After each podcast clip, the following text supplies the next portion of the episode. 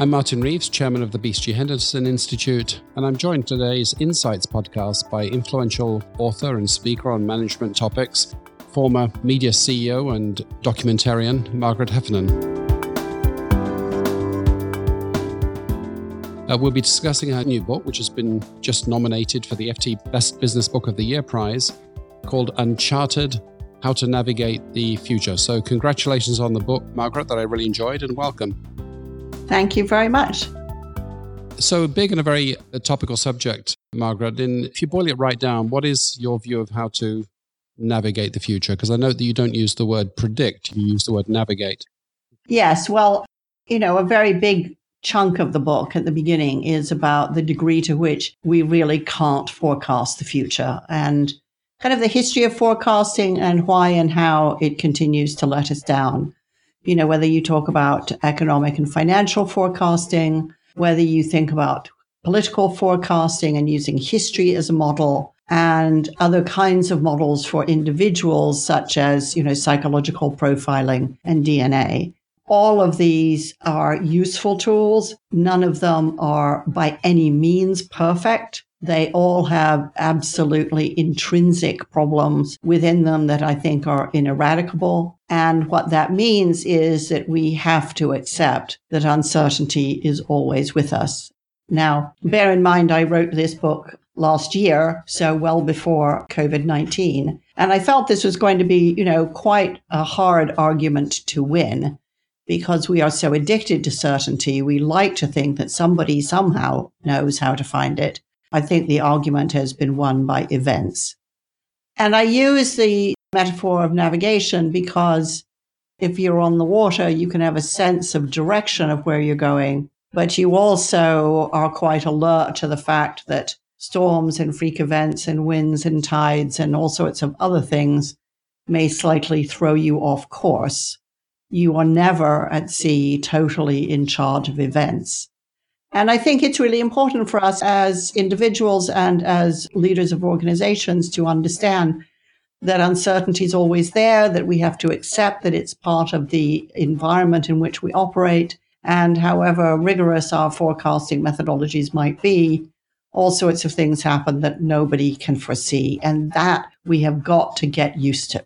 Let's look at the alternatives to prediction then. You spent quite a bit of time talking about scenario planning. Scenario planning, I think, is well known. It's uh, been with us for some time. I think most companies have been trained on it or done some of it. But you say that we don't use it as much as we should, and that management has this tendency towards prediction addiction. How do we break our prediction addiction, and, and what's stopping us from embracing scenario and other similar methodologies more fully, do you think? Well, I think one of the first kind of institutional issues is that generally speaking, thinking about the future is labeled planning, and planning typically resides in finance. And finance typically works from the status quo and applies various formula to project growth. And what that does is it doesn't really take into account the huge complexity of the world in which all organizations function. It absolutely can't take into account uncertainty because obviously the difference between risk and uncertainty is that uncertainty is unquantifiable. So if a big part of your existence is unquantifiable, starting with a quantitative process is obviously going to leave you willfully blind. So that's the the problem, if you will. But what's the cure to that? Because at some level, intellectually, we may realize that, but still struggle for this desire for certainty. Yeah, so I think there's several problems. One is, you know, the um, institutional heft of finance, but I think it's also that most people in corporations are not recruited for their imaginative skills. They are not rewarded or promoted because of their divergent thinking we tend in business to be quite focused on binary questions, you know, what's right and what's wrong, rather than possibles and probables. And I think we hugely overweight the validity and certainty of numbers. And of course, this is why Pierre Wack, who's really considered the father of scenario planning, was so absolutely determined that it could not be done, you know, with computer based models because there's too much in thinking about the future which cannot be captured in numbers. And so you need different kinds of people with different kinds of minds. And I think particularly, and this is really the great advance in scenario planning, I would say, in the last 20 years, you need a highly diverse group of people participating in it. And that may be diverse in terms of, you know, the obvious things or gender, ethnicity. But I think it's also important in terms of mindset and in terms of background and in terms of age very interesting. You know, Michael Koch, who used to run scenario planning within Syngenta, was very struck that while senior corporate executives were barely able to do scenario planning, younger people, particularly those who do a lot of computer games, could take to it like ducks to water because, in a way, every computer game is a scenario plan. And playing with the possibilities is both exciting and fun. So it's a positive experience and it's how you win.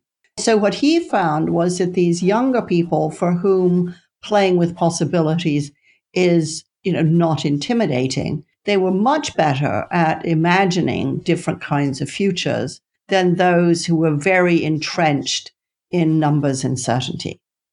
I'm hoping that my own training on science fiction will substitute for lack of training on video games, but that's a very interesting point. If I could tease out a couple of threads there. So you mentioned the connection to diversity and to imagination. Let's let's take imagination first. You claim in the book that scenario planning and experiments release human imagination. Could you unpack that for us a little bit, please?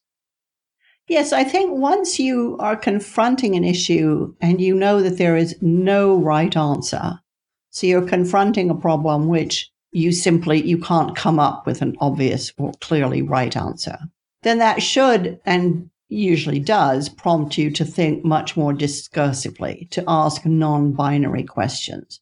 You know, what else could we do? What would other kinds of companies do? What might other people in this circumstance do? To start asking kind of what if and what could questions rather than what should we do so I think, you know, if I think, for example, of the sort of bloodbath in retail over the last 10 years, you know, it's very striking how retailers have really stuck to their knitting, doing all the things they've always done. So they cut costs, they cut staff, they do all sorts of sales and so on. But there's been almost no experimentation or imagination applied to the retail problem, almost nothing done to make stores actually worth visiting. But if you start asking yourself the question, not how do we hit our numbers, but what might we do to make our stores a destination, a place that people talk about having visited? Now you're into a very different cognitive territory where there isn't an obvious right answer.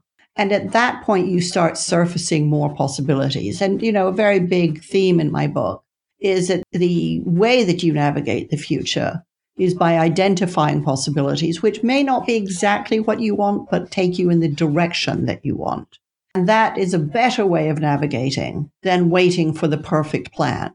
Because given the speed at which business moves these days, the perfect plan is absolutely guaranteed if it does arrive to arrive too late. So I think also that the whole issue around experimentation is to capture participation across a broader group of people. So, you know, again, in my book, I talk about how the chief data officer at the Bank of England addressed the problem that, you know, there's more and more and more and more and more data, more and more and more an- analysis required by regulation, and of course, no more resources. This is a classic example of a question he did not know how to answer. And it was answered by a whole slew of experiments, not one of which solved the whole problem, but the combination of which did. Yes, I, I was um, trying to make sense of your book and I drew a little map for myself. And uh, let me test the thread on you. I, I, see a thread that once you've renounced the illusion of uh, prediction, then essentially you're thinking what the future could be. You're asking questions. Whether those questions are interesting or useful depends on who's thinking them. So that's connected to diversity. And since the future is not certain and there are multiple possibilities, we have to imagine, hence the connection to imagination, creativity, and the art. Would that be a reasonable representation of your argument? That's exactly right. And I think that, you know, when you have uncertainty, on the one hand, you can be, as many are, totally downcast that there's no right answer On the other hand, you know, you could see this as an opportunity to start exploring some new, better ways of doing whatever your business does. And I think that we have become so addicted to certainty and the notion that there is a right answer that this has really constrained the imaginative capability of many, many people in business. One of the things that I've seen, you know, over the last few months, given that I work with very, very large organizations and startups and, you know, not-for-profit institutions like the NHS and a lot of very commercial organizations. You know, what I've seen across the piece is some of these organizations are absolutely frozen. At best, they are simply nipping and tucking their existing plan, but they are completely frozen imaginatively. While others are jumping in and saying, okay, we're in a completely different place than the one we expected to be in. So, what are the resources we have? What are the assets we have? And how do we reconfigure those to have meaning to our market and to society today? And you can't divide these two approaches across sector or size or anything like that. I think that really the truth is that those who are sticking to a planning mindset are rather depressed very pessimistic and they have a great sense of loss. And those who are thinking, okay, reconfigure, rethink, they're quite optimistic, they're quite radical, they're accelerating out of the status quo, and they're very much more hopeful. One mystery in the book for me was I might have expected you to talk more about shaping as a strategy. So you talk about the fallacy of prediction and you talk about preparedness as an alternative and experimentation and creativity. But of course, sometimes one can shape the environment. Could you tell us a little more why you didn't put greater emphasis on shaping? Well, I think there are two things. I would say that I think experimentation is a form of shaping in the sense that experimentation is a form of approximation. We think it's a bit like this, and then we think it's a bit like that. And so, after a number of experiments, you may reshape who you are or where you think you are. But I'm a little skeptical about companies that truly believe they can reshape the market by legal means. So it's not that you think they can, but they shouldn't. It, it's that you think that it may be exaggerated, that they think they could. I think that they do better, and this is part of where preparedness comes in, but I think they do better to think of the ecosystem that they inhabit and how they can build a stronger presence within that. Generally, all organizations live within a highly complex ecosystem. They're part of that, and they, one would hope, understand their own operations, but they often dimly understand the operations of all of those other institutions and forces at work that have an impact on their own operations. And significantly, it's towards building better alliances and partnerships with those other institutions and forces that allows them to have more influence over their own fate, if you like. But I'm wary and always wary of corporate leaders who say that they can make, bend the market to their will. So, would the argument be that in many cases that's simply not possible? In some cases, it might be, and it might even be advantageous, but in, in the long term, co evolution or mutual adaptation or common purpose is going to be the better strategy. Would that be a good way of calibrating the role of shaping? I think that's true. And I think in general, organizations have more influence on events to the degree that they are connected to others. But they're always in any kind of partnership or alliance, they're still going to pursue their own self interest.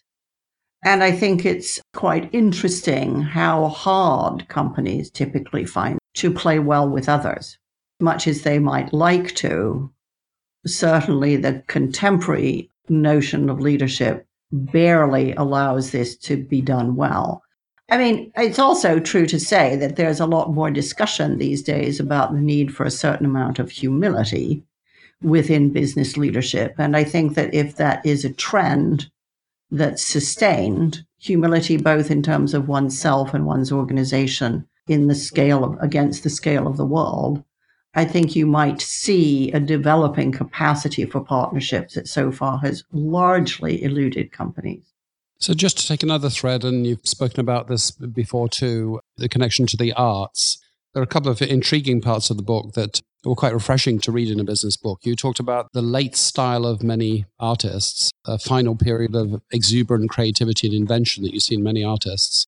I've done a lot of work on what I call vitality, the capacity for growth. And it strikes me that one sees almost the exact opposite tendency in corporations on the whole, which is that the larger and older they are, the greater proportion of their value that comes from exploiting yesterday's recipes rather than creating new ones. So I'm wondering whether that's because the arts and business are just fundamentally different enterprises in this respect, or that this is a missed opportunity for business. If it's a missed opportunity, how could we avail ourselves of this sort of flourishing and uh, and reinvention and reinfusion of creativity? Well, I'd say a couple of things. I'd say, first of all, you know, whether or not late style uh, can apply to businesses is tricky because, of course, with artists, you notice that this happened after their death.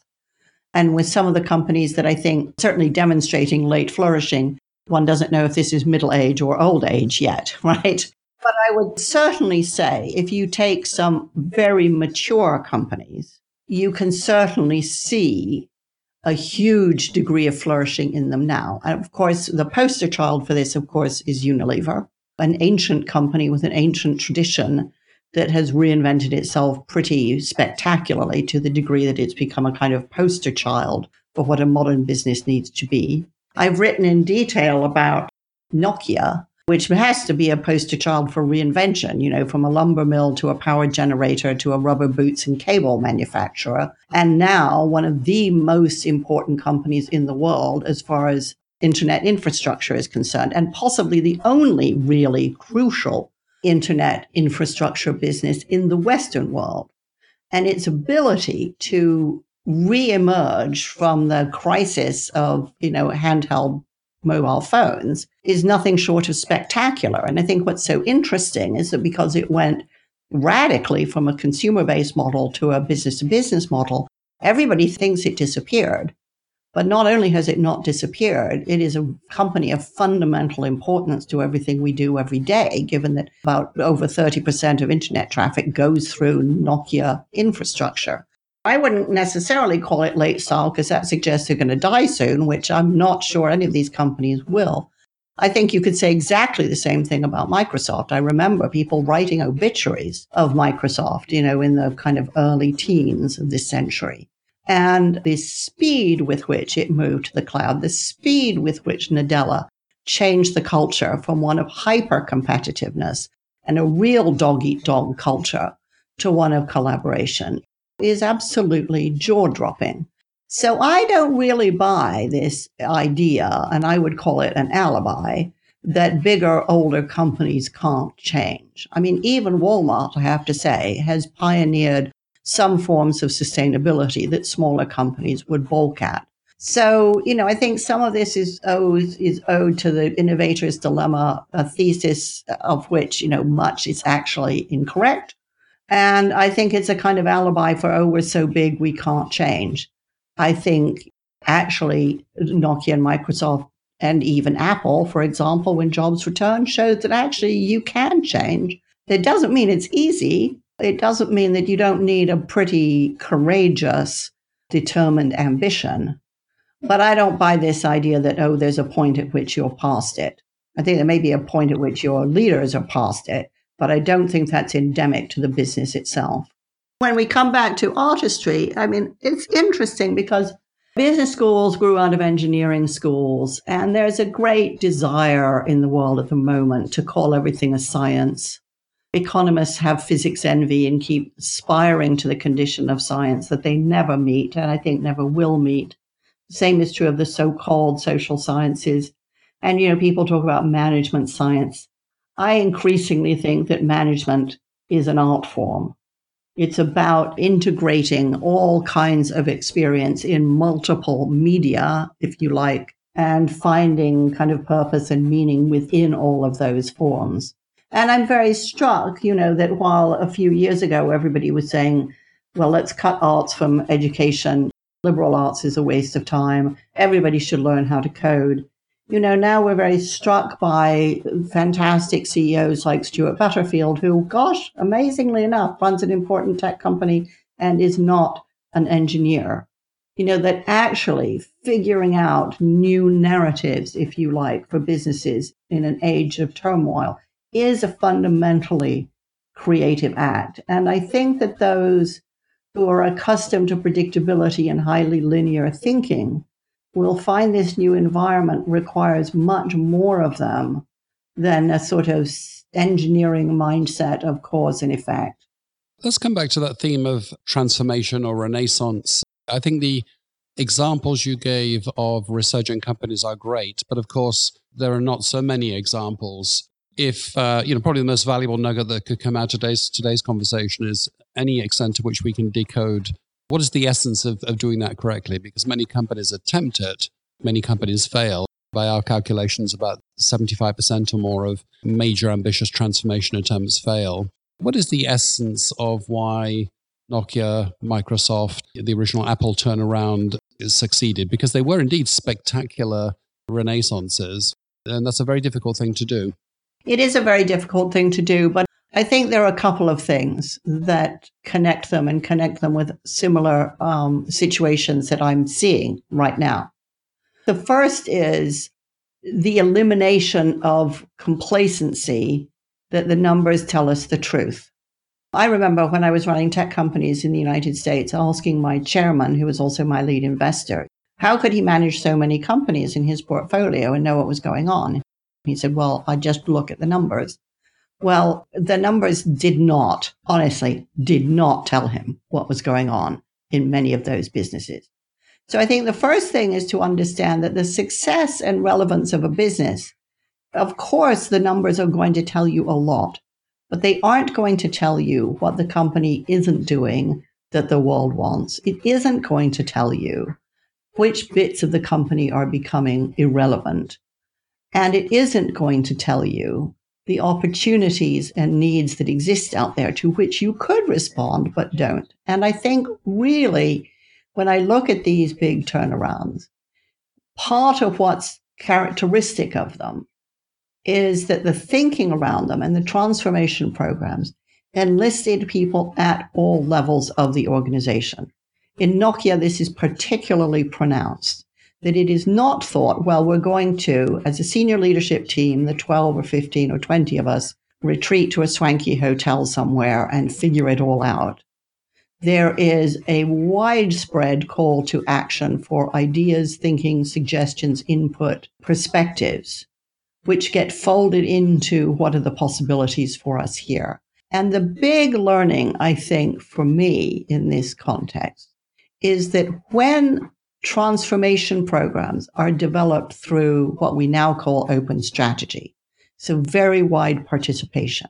They're much more likely to succeed for the very reason that crafting these strategies is transformational in and of itself. And what you don't end up with, which is what I think most change programs do, is here's a plan that nobody really understands. It seems to have come from people up on high. And now they're going to spend a huge amount of money in corporate comms, shoving it down our throats in the pious hope that people will understand it. I think that to the degree that transformation programs are developed organically within the organization as a whole, the process becomes the program. And I think the rise of open strategy is a really positive indication of this. You don't have to go around teaching everybody why we're doing what we're doing because people have been part of understanding that. So, to bring this uh, full circle, Margaret, now I guess in a situation where all of these topics that are interesting and important and perennial, uh, we're actually living every day in the uncertainty inflicted on businesses by the COVID crisis. Our observation would be that there's a huge spread of performance. The competitive divergence seems huge in terms of the impact and the resilience of different enterprises in the same industry. Would you have any observations fresh from the field about what you see about how companies are differentially coping with the uncertainty, perhaps some turning it to positive advantage, others ameliorating it, others doing the wrong things? How do you interpret the spread that you see? Well, I think, you know, generally speaking, what I would say is going back to something I said earlier, I tend to think about it in a rather mundane way, uh, very unfancy language. The companies I see that are really struggling, and some of the ones I'm working with I think are truly in a death spiral, are sticking to their plan and cutting and cutting and cutting and doing no new fundamental rethinking. They're pinning their hopes on forecasts about when the pandemic will be over and when the economy will bounce back. So I think intellectually they're pretty passive. The companies I see doing really well thrown out the recipe. They've opened the refrigerator and said, what have we got and what can we make with it? And in many cases, things that they thought they might do five years from now, they're doing now. So they're saying, actually, let's forget the intervening stages. Let's go ahead and get ahead of this crisis, accelerate out of the crisis. And they are, to reference my earlier point, they are involving quite a broad cross section of their organizations and often their customers or their partners in this discussion. This contrast between sticking to the recipe or actually looking in the fridge and saying, what can we make with what we have? To me, that is really dividing the multiple companies I work with into those that are kind of malingering and those that are flourishing. Let me be clear the ones that are flourishing aren't having a ton of fun every day.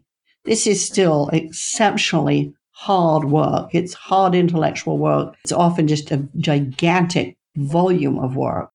But they have hope and they have a sense of where they're going, you know, which they are navigating rather than just kind of being flotsam on the waves of COVID, on the waves of economic decision making that's out of their hands. It's a very inspiring note to end on, Margaret. So thank you very much for spending time with me today discussing your new book, Uncharted How to Navigate the Future, which is published by Simon & Schuster and released uh, early next month in the US, September the 8th. Congratulations again, Margaret, and thank you for the time. Well, thank you for your questions and uh, good luck in all your work. It's an interesting time.